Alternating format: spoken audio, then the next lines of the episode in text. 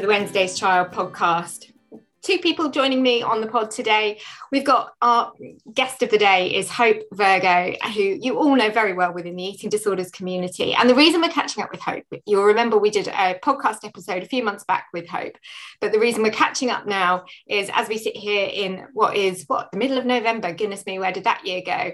Is the chance to catch up with Hope about a report that she recently took back to Parliament as a collaboration exercise that she's been working on. It was just a really insightful report that gives an indication as to the cost of having an eating disorder and kind of where we are with um, how well or not organisations are working together to raise the uh, awareness around eating disorders and what can be done to improve the situation. Also on the podcast episode today is Abby, who you'll know well within the eating disorders uh, community again, but also from the Wednesday's Child uh, family. And Abby has been fighting really hard to get the message about um, perinatal eating disorders uh, health out there. So we'll touch on that as well with our conversation with Hope. So I'm going to kick off, Hope, just by asking you, tell me about the report. How did it come about, and what's what's the kind of latest with it? It, was, it must have been a huge moment to be taking that into Parliament for the kind of update on what you'd found. Yeah, no. So, um, so I've been working on the report probably for the last three, four months, actually. Um, so working very closely with Ernst & Young, who are a consultancy company, um, and they basically did a lot of the research, a lot of the data gathering um, as well, um, and kind of analyzing the figures, things like that, to make sure that the data we had was really, really solid and kind of really concrete as well. Um, and then, yeah, we basically found that the cost of eating disorders on the UK in 2020 was um, around 9.4 billion.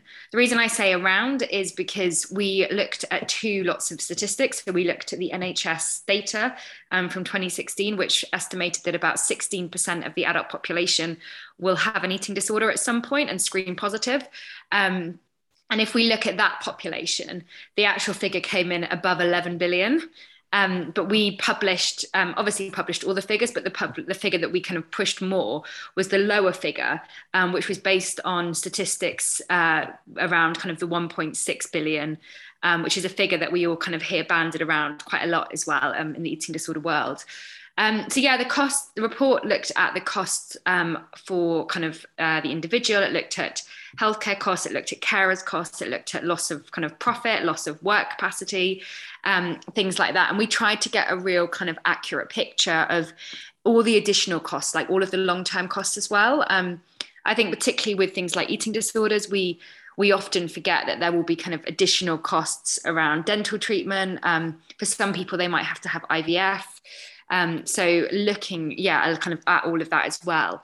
But what we what we do believe, and from kind of the research and the additional kind of case studies we looked at too, is actually the figure that we got was probably an underrepresentation of actually what's going on at the moment. We know with eating disorders that people feel so much shame reaching out for support that that we don't have the proper data um, and the proper statistics in place to actually give a proper number around how many people are struggling.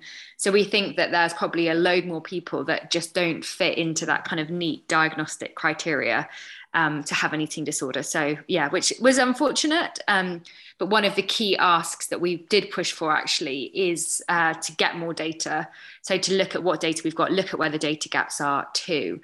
Um, and I think the other thing, kind of with the carers costs, um, which I know we kind of talked about a little bit before the podcast started as well, was with regards to kind of the work that carers are doing kind of in the home or having to not go to the office as much or having to offer that additional support at home again is a is a hidden cost that of I think quite often we don't always take into account when we're looking at this sort of stuff.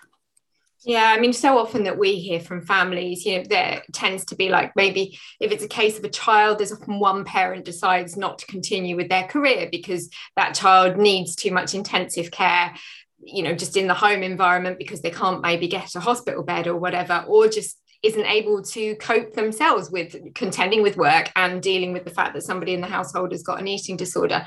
I guess, Abby, you must feel very strongly about that area as well, because obviously you were an adult with a child by the time you first experienced an eating disorder, and that must have had a big impact on your family.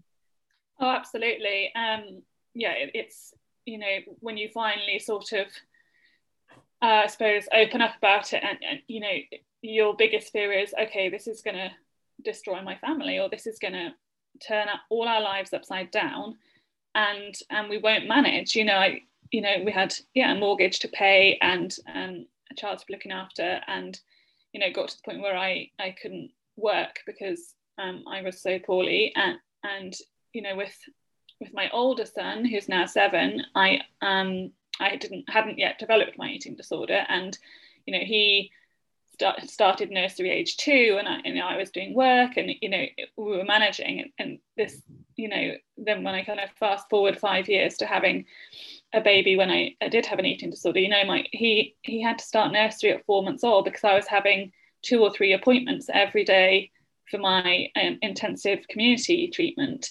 Um, and I wasn't earning. So suddenly you just are faced, well, hang on, how do we actually pay for this? How, you know, and we were relying then on my husband's income, and you know, then he was reluctant to take too much time off because then, you know, um, what do you do then? So it is, it's there is so much that you almost don't think about at the time. Um, and I, you know, I applied for um, the PIP payments when I was an inpatient later in hospital, and, and wasn't awarded it. Um, despite yeah being impatient they said you know it obviously didn't affect my day-to-day life. Um, and so then suddenly you know you, your plans change again. You think well hang on you know so financial worries become become really crippling. And when you add that to you know both mine and my husband's distress about you know about my illness and, and treatment and everything else it really adds an awful lot of pressure. Um, and I yeah I, I it's I we you know I'm fortunate in that I you know my husband had a good job and you know we, we weren't going to be homeless if um you know if I needed treatment. But you know for many you know I think the report shows that um, eating disorders are just as prevalent in low income families as in high income families. And not everybody is going to be in a position where they can sort of muddle by on one person's salary and and and pay for childcare so that they can actually engage in in treatment. You know there are some really tough decisions that must come when you're basically having to choose between you know feeding your child keeping them safe keeping a roof over everyone's head and going okay i'm going to prioritize getting better because actually you know it's all but without that you've got nothing have you? So yeah so it, it's yeah it's a real um, kind of um, cauldron of, of difficult stuff. And hope i'm conscious that you went about this piece of research in kind of post well mid um, pandemic time so in a very different picture than maybe if it had done been done a few years ago I know it must be really difficult to draw any kind of comparison because your kind of level of insight that you gained through doing this major piece now hasn't been done not in parallel in previous years. It's not like this is an annual study that you can draw on lots of experience previously. But it, could you really get a sense of where the COVID impact was coming in? Was it was that possible to do that? Yes, we did actually do. Uh, we did in the report. We also touched on t- uh, 2019 uh, costings as well, um, and we saw a huge increase just from 2019 as well. So I do think that yeah, COVID has contributed to the cost, but I also think that maybe in some situations actually COVID's kind of probably made it. I know we've had a rise in eating disorders, but with regards to kind of remote sessions, things like that, actually COVID might have actually I guess morph the stats in that way too. You might have two parents at home with children and one of them's getting support, but actually the, the I don't know, the, the female can still work while the husband's going and seeing his therapist online because the kids are at home as well. So I don't know whether it would have morphed it that much. I think it would be this kind of study i think would be interesting to do probably every two years to see how how it's being affected what we're doing kind of from a data perspective actually whether the early intervention stuff whether the prompt interventions are really starting to work um, as well the study was also done back in 2015 um, by pwc and Beat um, but actually, when they did it, they only looked at a really, really small sample of people. So about 500 people were interviewed.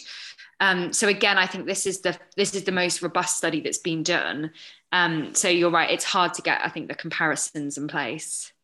And and I know obviously you you took it to Parliament and there was a real kind of desire to make sure it was sort of front and center and it's going to be kind of up there on the national stage. What kind of feedback have you got? I mean, we know within the eating disorders community, we you know beat the drum all the time and we're very used to this kind of narrative that we have about you know not enough is going into this, not enough research, not enough going into treatment, early intervention, community services, yada yada yada.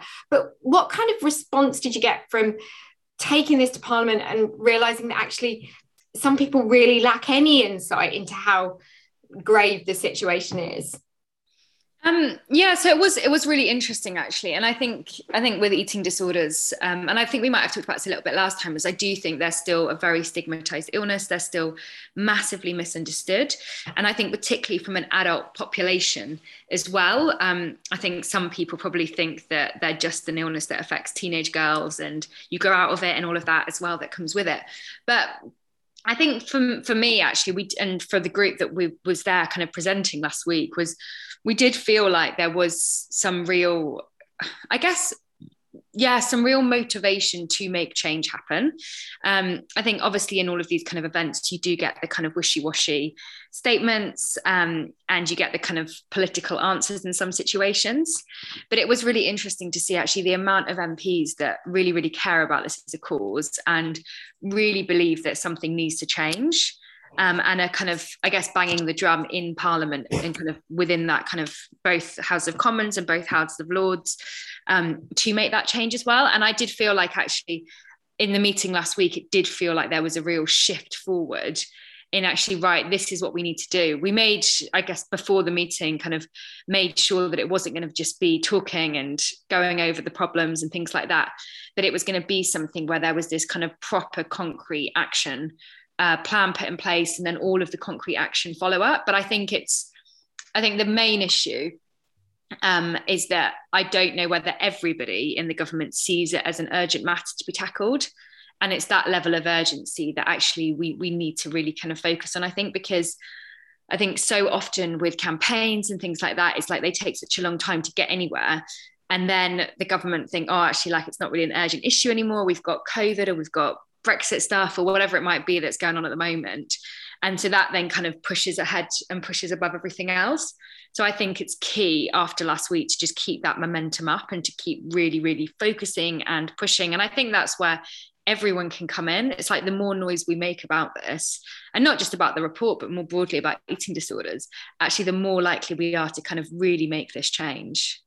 Do, you feel optimistic? I mean, you know, the fact that you've kind of been able to take this report to this level, like I'm, I absolutely get what you mean. I think there's always that danger that something else bigger and seemingly more important at the time comes along and that we shift down the list again. But do you feel optimistic that there is a tide turning? Because I sense you talked about how, in some ways, COVID has created some good op- opportunities around how families around able to flex around family. Um, uh, flex around therapeutic services and things like that. So there are things that have come out of it that are positive. And one of the things I think is the words eating disorders are used so much more than they ever were pre-COVID not that anybody would have wished COVID, but for some reason it, it really did start to resonate with a lot of people. It was in the newspapers and kind of being talked about in broadcast media pretty much every day because of the impact on children and mental health. So I do get the sense that we understand the topic of eating disorders more broadly across schools, healthcare, local government. It's just there's lots of conversation and as you and i've talked about before lots of narrative will there be the action? Mm. and i think i think that is still an issue. I i think i do feel optimistic. I feel like people are slowly starting to understand it. I think the real the real battle will be to get the same emphasis on adult services as there are on children's services. Um, because quite often I think we hear about the funding going into children's services, but the funding for adult services is just so it's just so limited. It's so under resourced.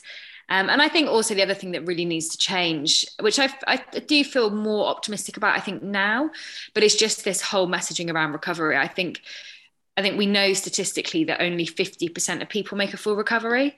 Um, and for me, I, I actually believe that every person can make a full recovery. And I think it's it's hard. It's really difficult. Um, but I do think that everyone can do that, and I think it's about trying to actually set people up to really succeed in their recoveries and succeed in their life in that sense.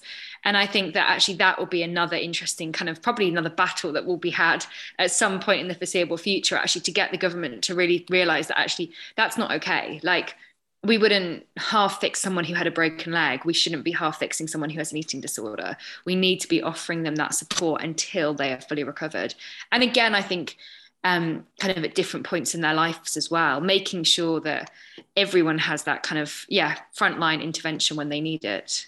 Yeah, I absolutely agree. I, I, think, you know, we hear sometimes from parents who say that they've actually been told by their specialist or whatever, well, you know, this is the best that you can hope for. She's now at this bmi or you know as if that's it done. We've done our bit you know move on. And i, I find that really frustrating when um, the journey's not complete with with somebody in recovery.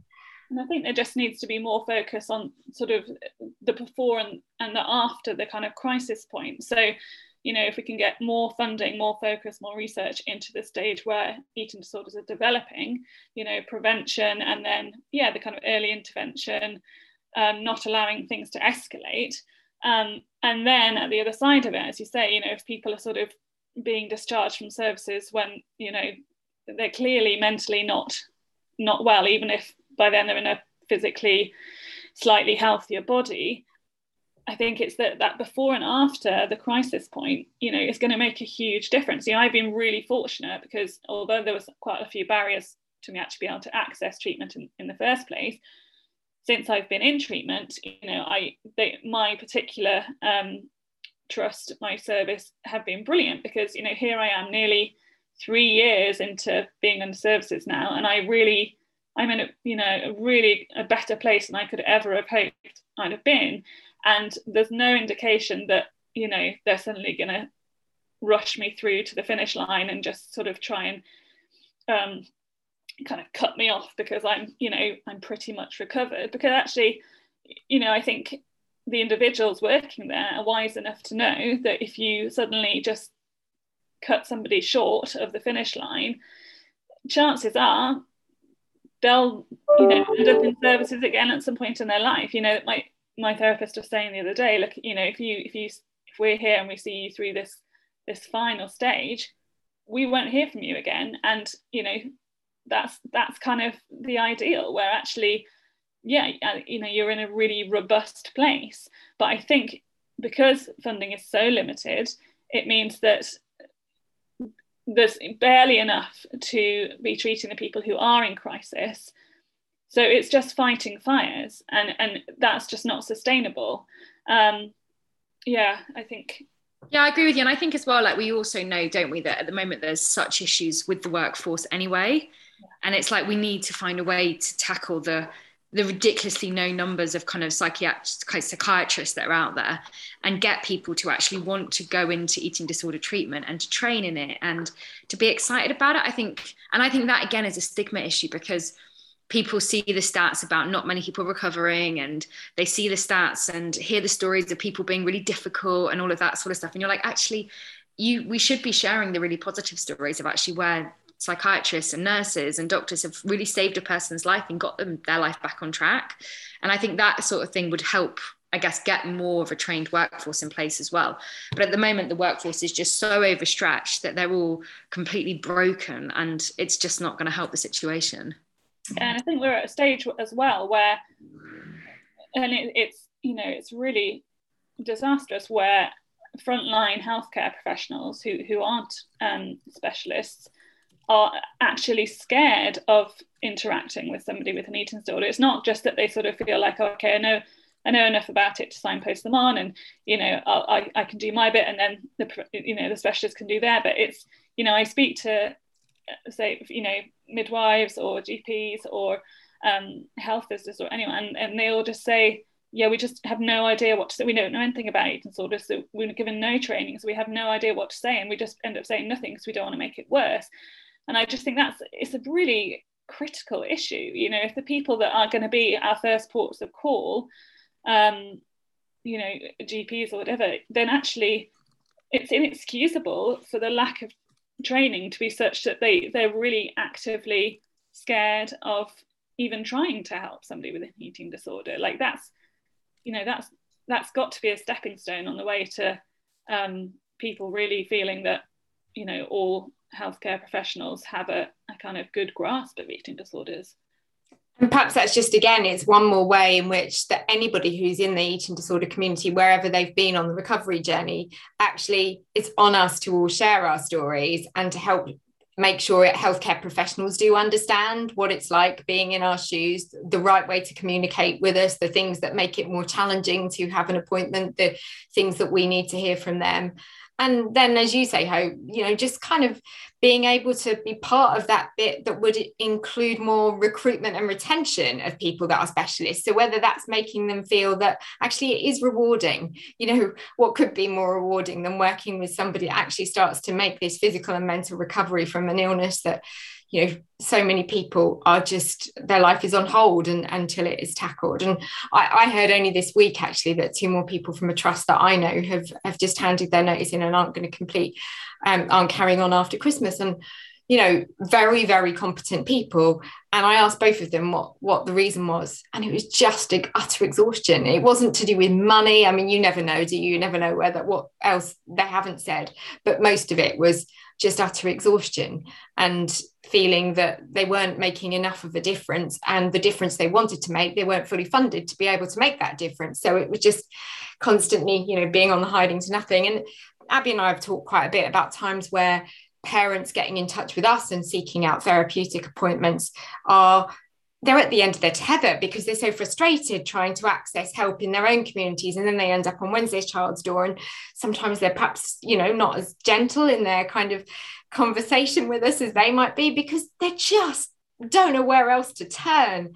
But but you can see why that happens and therefore you can see why healthcare professionals themselves who might want to do the best that they possibly can but actually if their waiting list is really huge and they can't do any more than they can it must be really hard just pushing back families who you know are just breaking apart. Yeah i think it must be really difficult. And i think yeah but i think part of that for me is like you said kind of i think educating people on the right language to use. And i think if we start treating people like humans and not like they're the illness then actually i think that probably would be a really really good starting point for for these like harder conversations as well. And i think looking at what support is out there i think yes, there's not everyone is going to be able to access NHS treatment, which is appalling. But actually, there is some other really good places we can be looking for that support. And it might be about thinking, I don't know, like practically, like what can we do in that short term whilst we wait for treatment as well? Yeah, absolutely. Yeah, I think, you know, because the report obviously showed that it's only, you know, one to two percent of people who, whose lives are being significantly impacted by an eating disorder are actually getting NHS specialist help. Mm. And it's yeah i don't know. I, I, it's quite mixed my feelings about that when i kind of look at that number because you you sort of think you know the optimistic part of me thinks well that's that's so shocking that surely some massive change has to happen and happen soon. Like there is no physical condition where that where that would be deemed acceptable or not you know as you say an urgent crisis situation. Um, but then the other part of me thinks well how yeah how do you how do you start? Get you know if if if it is that dire what are the next steps? And i suppose yeah i'm, I'm interested hoping to of, as kind of what you would hope the next steps would be from here. Yeah so i think uh, so what, what what we've done is um, so myself and a number of other experts have put together a strategy um, with a proper time frame of implementation kind of proper strategic yeah kind of aims and goals and things that need to be happening over the next six months the next year the next two years um, and what we're really hoping is that um, we have presented some of this obviously to the minister and to other MPs and the government, um, but we're looking at actually how we can kind of progress this forward. Um, so a lot of the follow up after last week is like trying to set up further meetings with the minister to be like, actually, this is the strategy. How can we really make sure this happens? But I think that's one of the big things we need at the moment is that proper structured strategy. We've never had a proper strategy for eating disorders. Um, and we've never had proper timeframes or funding or resources or anything like that. So that for me is like at the top of the list of things that we need to be kind of really, really pushing for. Um, yeah. I think I don't know, you know, I, am aware that both Wales and Scotland have had done quite recent kind of um, full reviews of their eating disorder services. Um, and obviously, you know, the report was sort of the recommendation is that we get a sort of national strategy in, in place. And I don't know, I mean, is is one of the next steps to get a review in, in England. So, uh, you know, how do, how do these things work when when when there's devolved nations as well?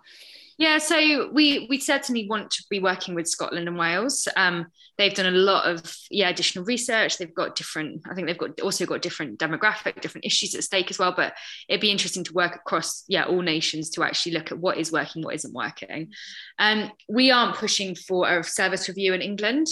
We know what the problems are in England, um, and I just think yeah, I think after lots of discussions between kind of myself and um, one of the psychiatrists who sits on kind of the working group for the report, um, we kind of were just like, do you know what? If we do that, it's just going to push things off for like another year. Um, so we've been looking a lot at kind of uh, the uh, um, om, I can't even say that word, so I'm not going to try. The um, reporting alarms report. Uh, I'm not sure if you saw raising the alarms report. Yeah. Um, so looking at actually all of the issues that came up in that then again doing our own little bits of research around what the issues are locally things like that. And it is the same kind of stuff anyway. Um, i think the, the worry is with all of this sort of stuff is obviously we need more research we need more data but actually we can't we can't have the research and data or the service provision. Actually we need to be having both of them at the same time. So we're trying to kind of basically set things up in such a way that we can have both of those things happening kind of yeah, yeah coordinate coordinating them together.